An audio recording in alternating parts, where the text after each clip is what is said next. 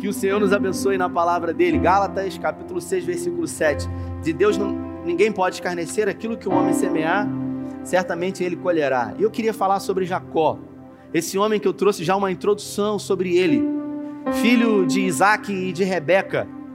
Através de uma impossibilidade, a sua mãe era estéril, e depois de alguns anos, Isaac ele resolveu orar ao Senhor e pedir que o Senhor abrisse a madre da sua esposa, e assim Deus fez. E durante a gestação houve muitas complicações, afinal eles não tinham na época aparelhos que pudessem discernir se era 1, 2 ou 3 filhos. 2 crianças estavam no ventre ali, Jacó e Esaú. E eles brigavam entre si até que Deus, através de um profeta, declarou: 2 nações estão dentro do seu ventre e elas serão opostas para o resto da vida. Esaú saiu primeiro e a Bíblia diz que Jacó saiu segurando o seu ortelho, o seu calcanhar. Por isso o nome dele foi chamado de Jacó, o usurpador, o enganador, o suplantador. E durante toda a sua vida, estigmatizado já com esse nome, ele realmente fez jus a ele. Ele era alguém que vivia correndo atrás da bênção. Jacó era aquele cara que queria só a vitória. Semana passada eu falei sobre um irmão que falava só a vitória. O Jacó, ele corria atrás da bênção o tempo inteiro. Ele queria a todo momento tirar vantagem. E o texto diz que o irmão dele era caçador, era peludo e ele era pacato. Ele vivia com a sua mãe em casa. E um dia o seu irmão chegou de uma caçada, muito cansado, morto de fome. Jacó havia preparado um caldo vermelho com pães e o irmão dele pediu para Esaú, falou: cara, dá-me de comer, eu estou morto de fome. E ele falou: só se você me der o direito de ser o filho mais velho. Uma espécie de negócio, ele escusa, uma proposta para o irmão dele. O irmão dele falou: não adianta eu ter isso, eu estou com fome aqui, estou morrendo de fome, eu troco com você. E ele trocou, porque Jacó provavelmente já sabia e por isso preparou tudo. Ele sonhava, Jacó ele invejava o irmão dele. Durante toda a sua vida, se você ler toda a história, você vai perceber que ele deu alguns sinais.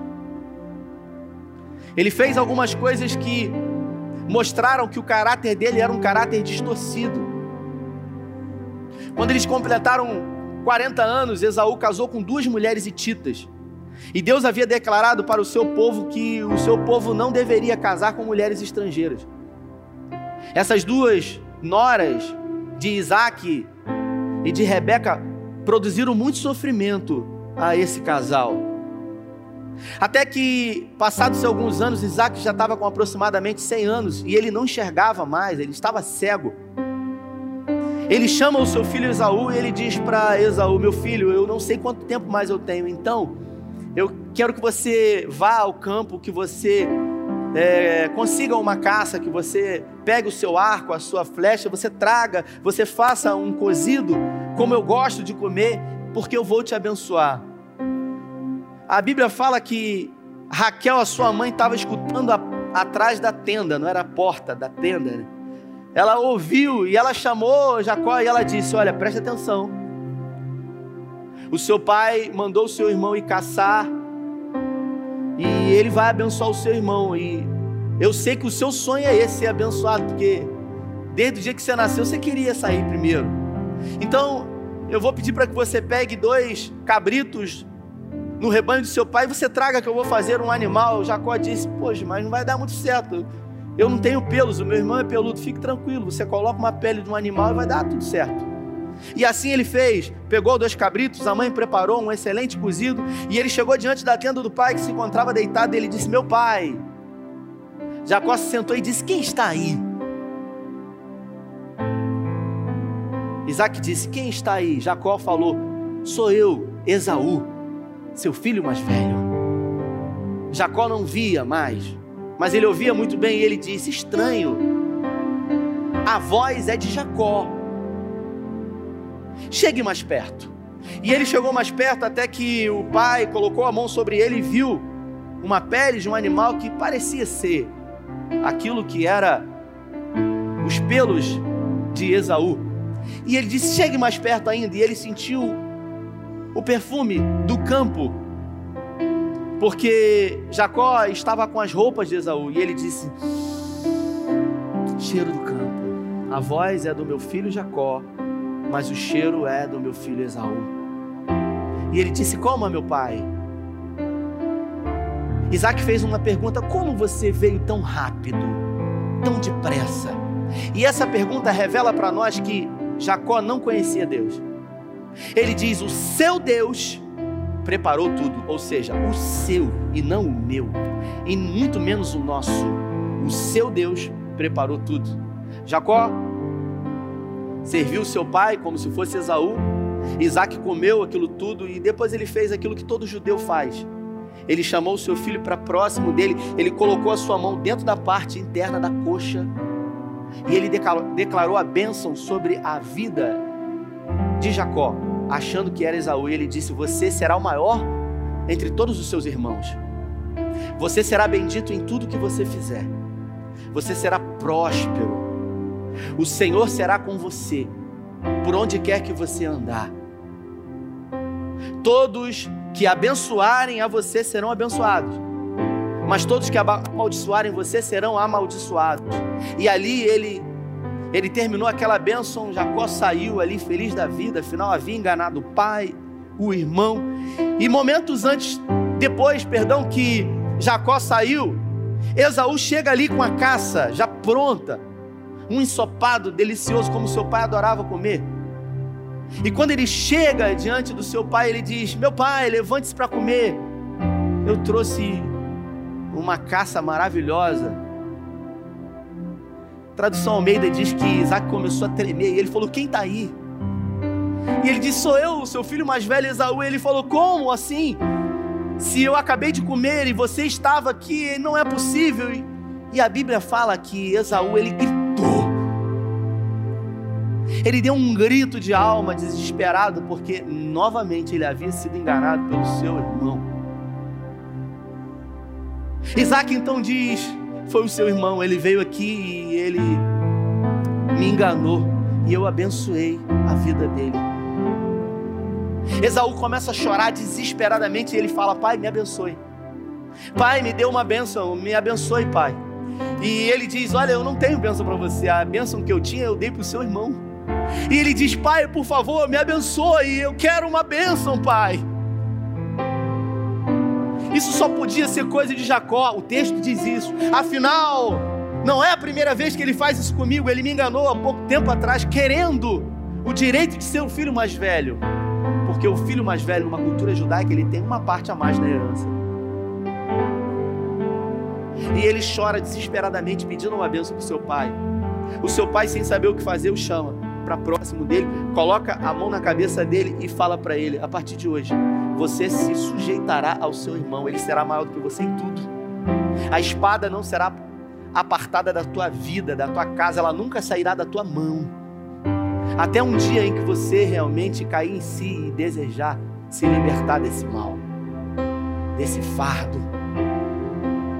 A Bíblia diz que a partir daquele momento, Esaú, no seu espírito, desejou matar Jacó e esperava que seu pai morresse, afinal o pai já estava velho.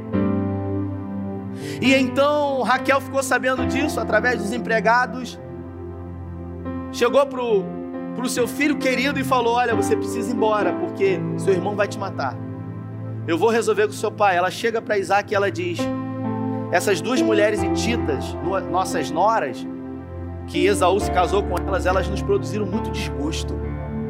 Eu não quero que Jacó se case com nenhuma mulher estrangeira, eu quero que ele vá para Padã-Arã. Eles se encontravam na Palestina. E então Isaac acha essa ideia boa e eles mandam então Jacó para a casa de Labão.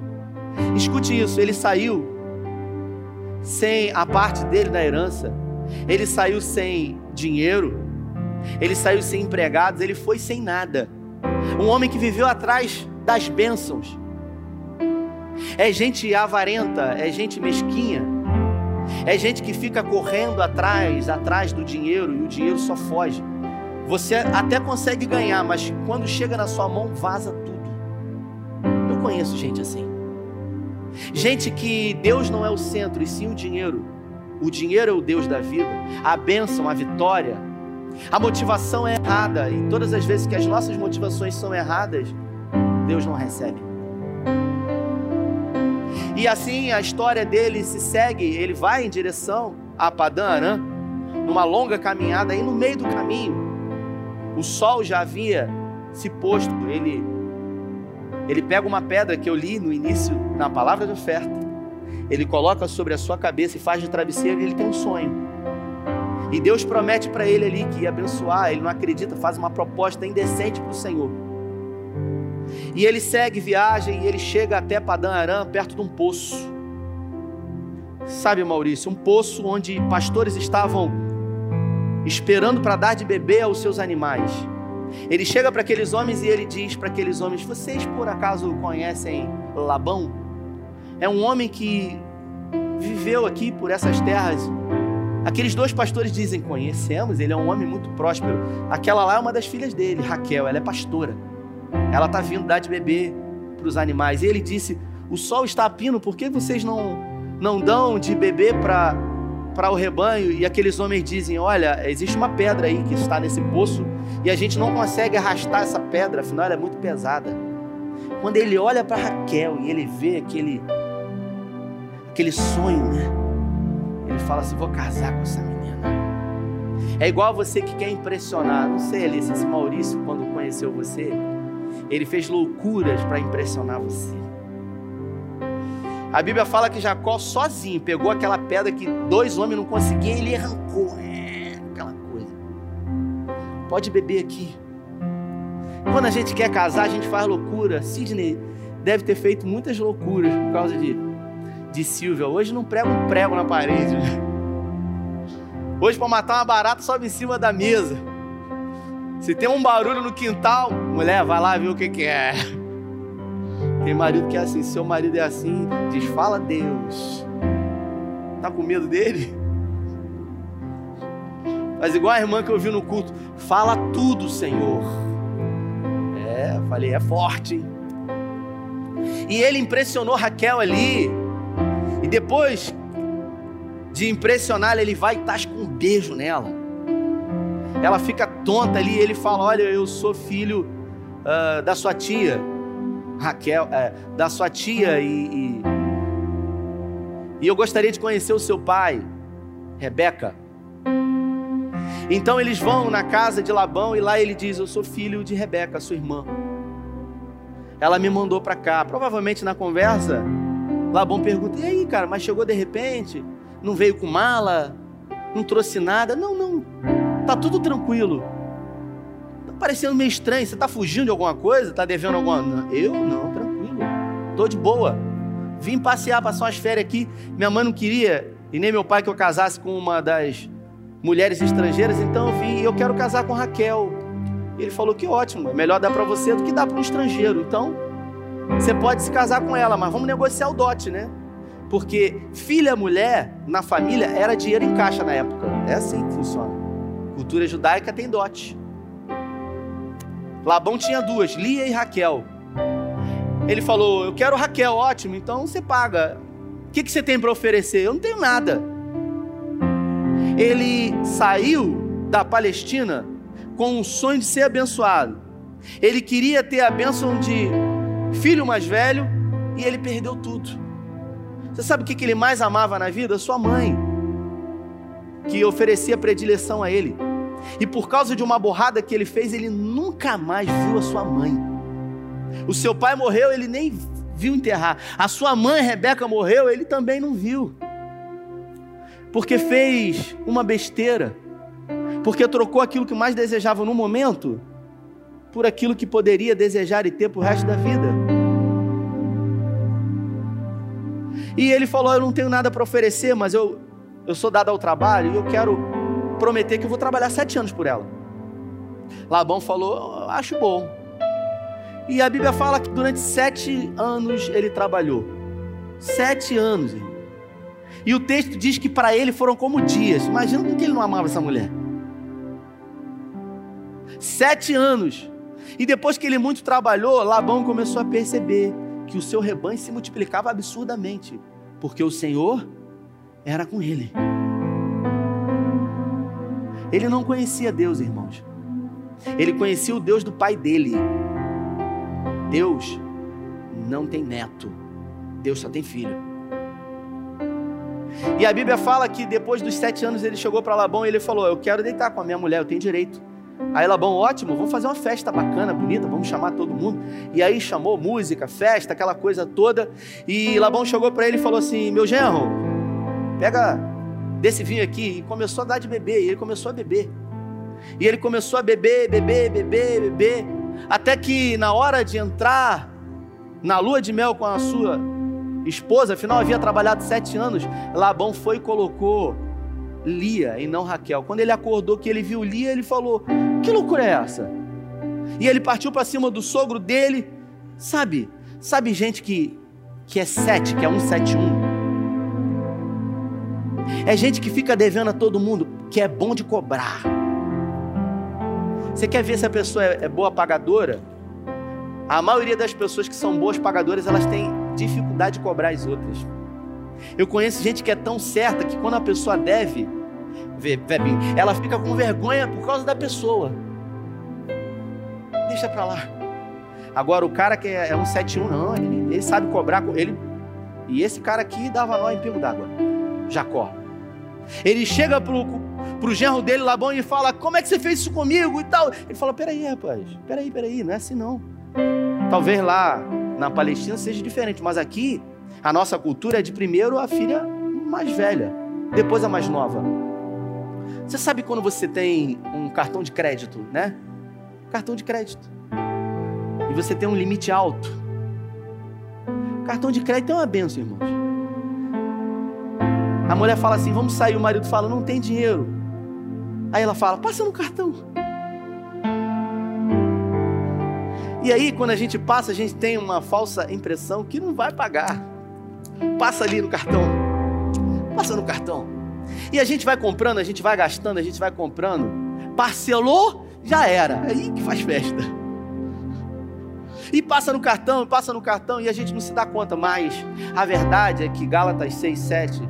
de Deus ninguém pode escarnecer, aquilo que o homem semear, certamente ele colherá, mais cedo ou mais tarde, a fatura chega, ela vem, mesmo se o correio estiver em greve, tenha certeza disso.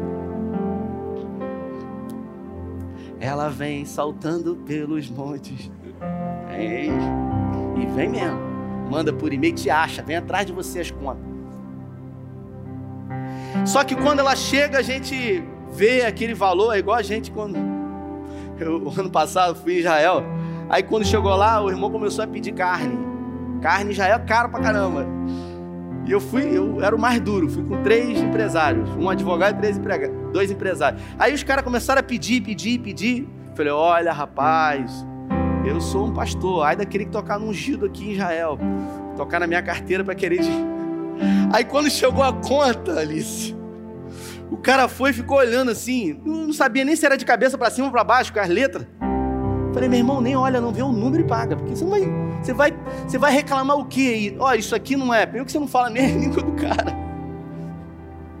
Quando a fatura chega, a gente fala: tem alguma coisa errada. E se a gente parar para analisar e for ver, e ticar item por item, tá certo.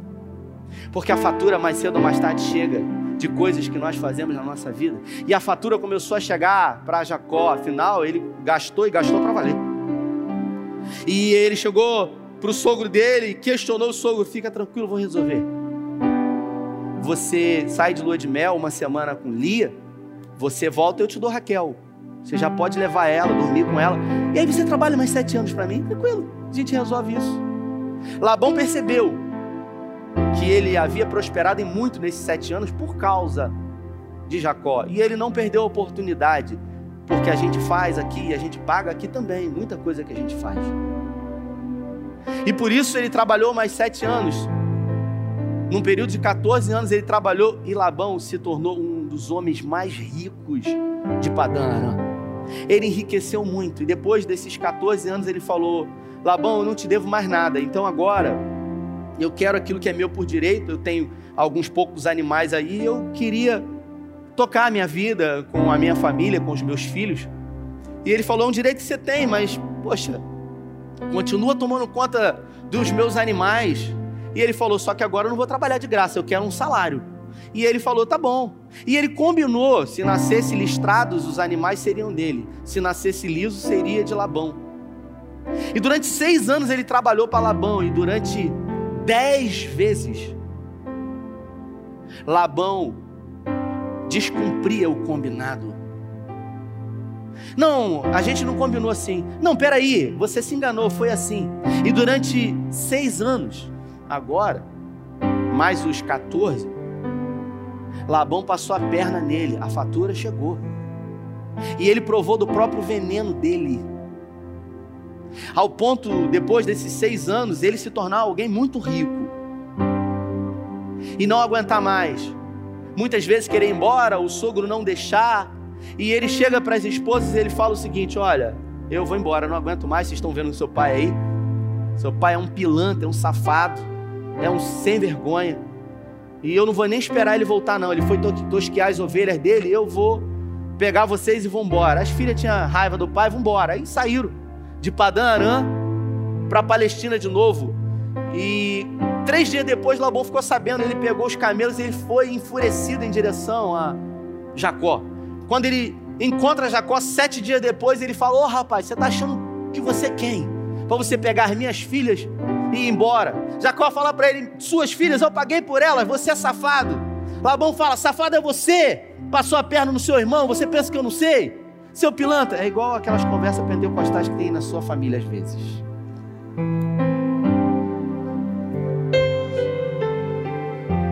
Fala Deus. Silencia, Senhor. E aí, coisa de família, né? E aí aquela conversa pentecostal, aquela coisa toda. Só que, antes de Labão se encontrar com ele, ele dormiu no meio do caminho e Deus, em sonho, apareceu para Labão e falou para ele, olha, eu sou o Deus de Jacó, o Deus de Abraão, o Deus de Isaac. Cuidado com o que você vai falar com ele. Não ameace ele, nem faça qualquer tipo de proposta para ele, porque eu sou o Deus da vida dele. Labão morreu de medo, porque Labão, diferente de Jacó, reconhecia o Deus que estava na vida de Jacó. Jacó não conhecia. E foi aí então que Jacó ali pediu para o sogro abençoar ele. O sogro falou, você vai embora, mas com uma condição, que você não se case mais com nenhuma mulher, porque você está levando embora os meus netos, as minhas filhas. E eles fazem uma aliança ali e ele vai embora. Ele volta para Padã-Arã. E quando chega na metade do caminho, ele fica sabendo que o seu irmão, Esaú, agora, vem com 400 homens na direção dele. E ele fica desesperado de medo, porque essa era a maior dívida que ele tinha. Ele passou a perna no irmão mais de uma vez. E naquele momento ele ficou desesperado. Ele já estava fugindo, né? Porque a vida dele era fugir. É igual a mim e a você, quando a gente tem um problema, que a gente tem dificuldade de mexer, a gente foge. Essa semana eu atendi uma pessoa que falou assim para mim, todos os meus sonhos, eu fui bem sucedido. Tudo que eu desejei diante de Deus, eu conquistei. E eu falei, que bom. E ele disse, mas eu não sou feliz.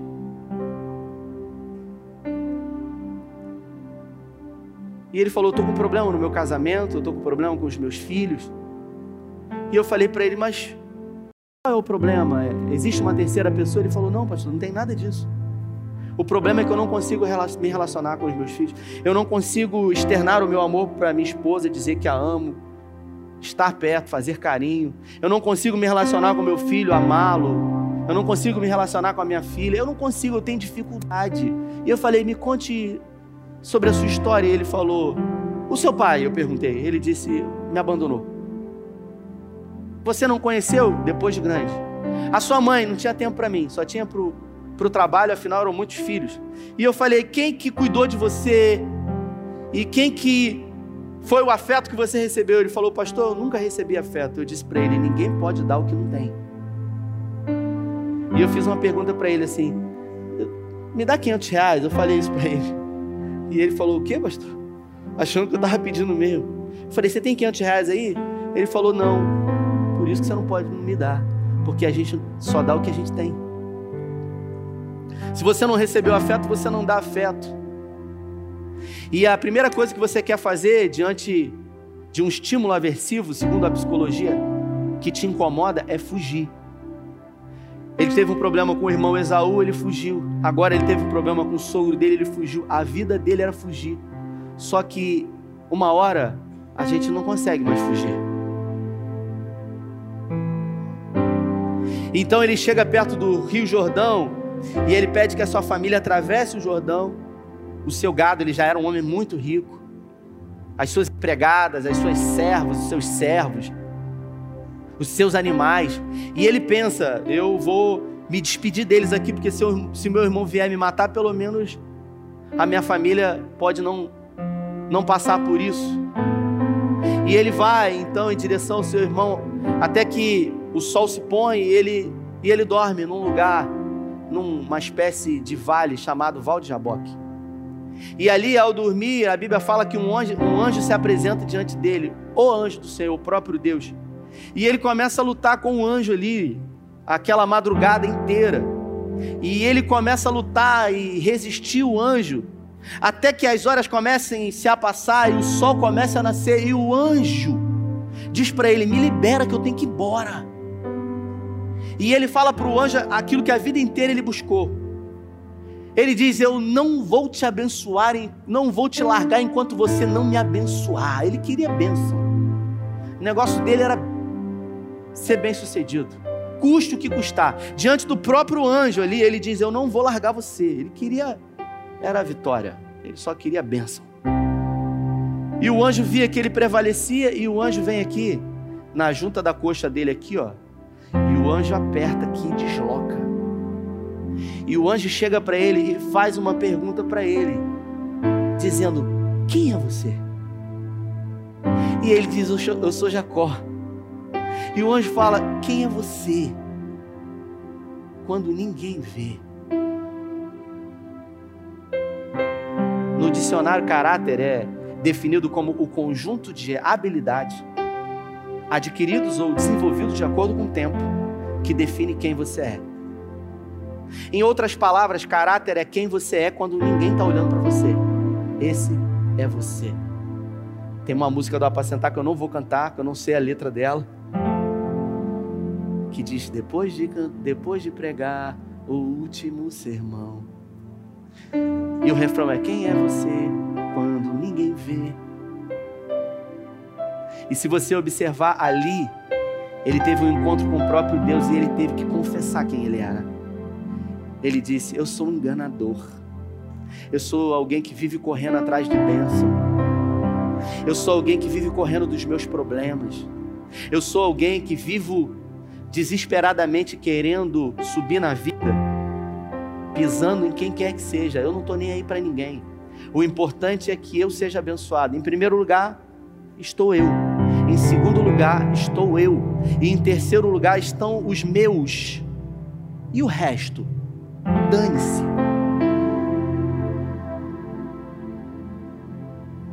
O anjo então ali, depois de tocar na junta da sua coxa, libera, e ele fica desesperado. Só que ali ele tem um encontro com Deus, e depois de confessar quem realmente ele era, um processo de restauração começa a acontecer na vida dele. Porque é só quando a gente reconhece quem a gente é. Eu ministrei ontem aqui no Amós, o Webinho estava comigo, e eu falei que existem momentos na nossa vida que a gente tem que se arrepender, não é do que a gente faz. Tem momentos na nossa vida que a gente tem que ser mais profundo, a gente não tem que se arrepender do que a gente faz. Senhor, eu menti, eu me prostituí, eu me envolvi com coisas que não deveriam, eu fiz isso. Chega um momento que Deus pergunta pra gente, quem é você? que você realmente se encontra com você e você tem que se arrepender não do que fez, mas de quem se tornou.